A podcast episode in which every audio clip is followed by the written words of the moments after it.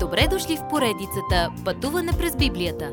Това е едно пътешествие, което ни разкрива значението на библейските текстове, разгледани последователно книга по книга. Тълкуването на свещеното писание е от доктор Върнан Маги.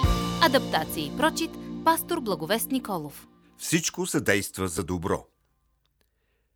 Виждате ли го? Като деца, повдигащи се на пръсти за първия поглед към шествието зад ъгъла, ние също чакаме това, което Бог е предвидел за бъдещето. Някой ден ще заменим тази стара вселена за нова и старите ни тела за нови. Бог нарича телата ни развалящи се шатри. И чакаме с нетърпение деня, когато ще ги заменим за истинското, истинския ни дом, нашите възкресени тела. Ако Римляни е най-великата книга от Библията и 8 глава е апогеят, тогава Римляни 8.28 е върхът на планината. Ние почиваме в увереността ни в Бога, с вярата, че Той владее над всичко и всичко съдейства за нашето крайно добро. Това е обещание за онези, които обичат Бога. Любовта е нашият родилен белег – това е единственото място в Римляни, където Павел ни казва за любовта на вярващия към Бога. В други случаи четем само за Божията любов към нас. Ако ви е трудно да повярвате, че Бог ви обича, тогава ще ви е трудно да обичате Бога. Повярвайте на Бога и вашата искрена любов към Него ще донесе радост и светлина в живота ви. Римляни 8 глава 28 стих също ни уверява, че няма значение какво ще ни постигне. Добрини, злини, мрачни или светли неща, гадни неща, трудни неща. Понеже каквото и да дойде, Бог ще се увери, че това съдейства за добро в живота ви. Дръжте се за тази истина. Няма случайности. Като Божии призвани, ние ще погледнем назад към живота ни един ден и ще кажем всичко съдействаше за наше добро – няма място за човешка гордост в този процес. Това е Божие дело, изпълнение на Неговата мъдрост и Неговото намерение. Предопределение значи, че когато Бог ви спаси, Той ще ви доведе до край.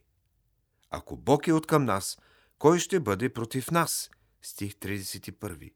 Бог е на ваша страна днес. Сигурно се чудите, може ли да има някаква клопка? Не, нищо не може да ни отдели от Христовата любов. Ами беди, които да ни изведат от Божия досек? Не, Исус няма да го позволи. Скръп или отеснение. Може да си мислите, че Бог ви е разочаровал, но Той не е. Гонение? Може ли някоя кампания срещу вас да ви отдели от Божията любов? Никога. Или глад, голота, беда или меч? От личния опит на Павел той знае, че тези неща не могат да застанат на пътя на Христовата любов. Това е Божието славно спасение.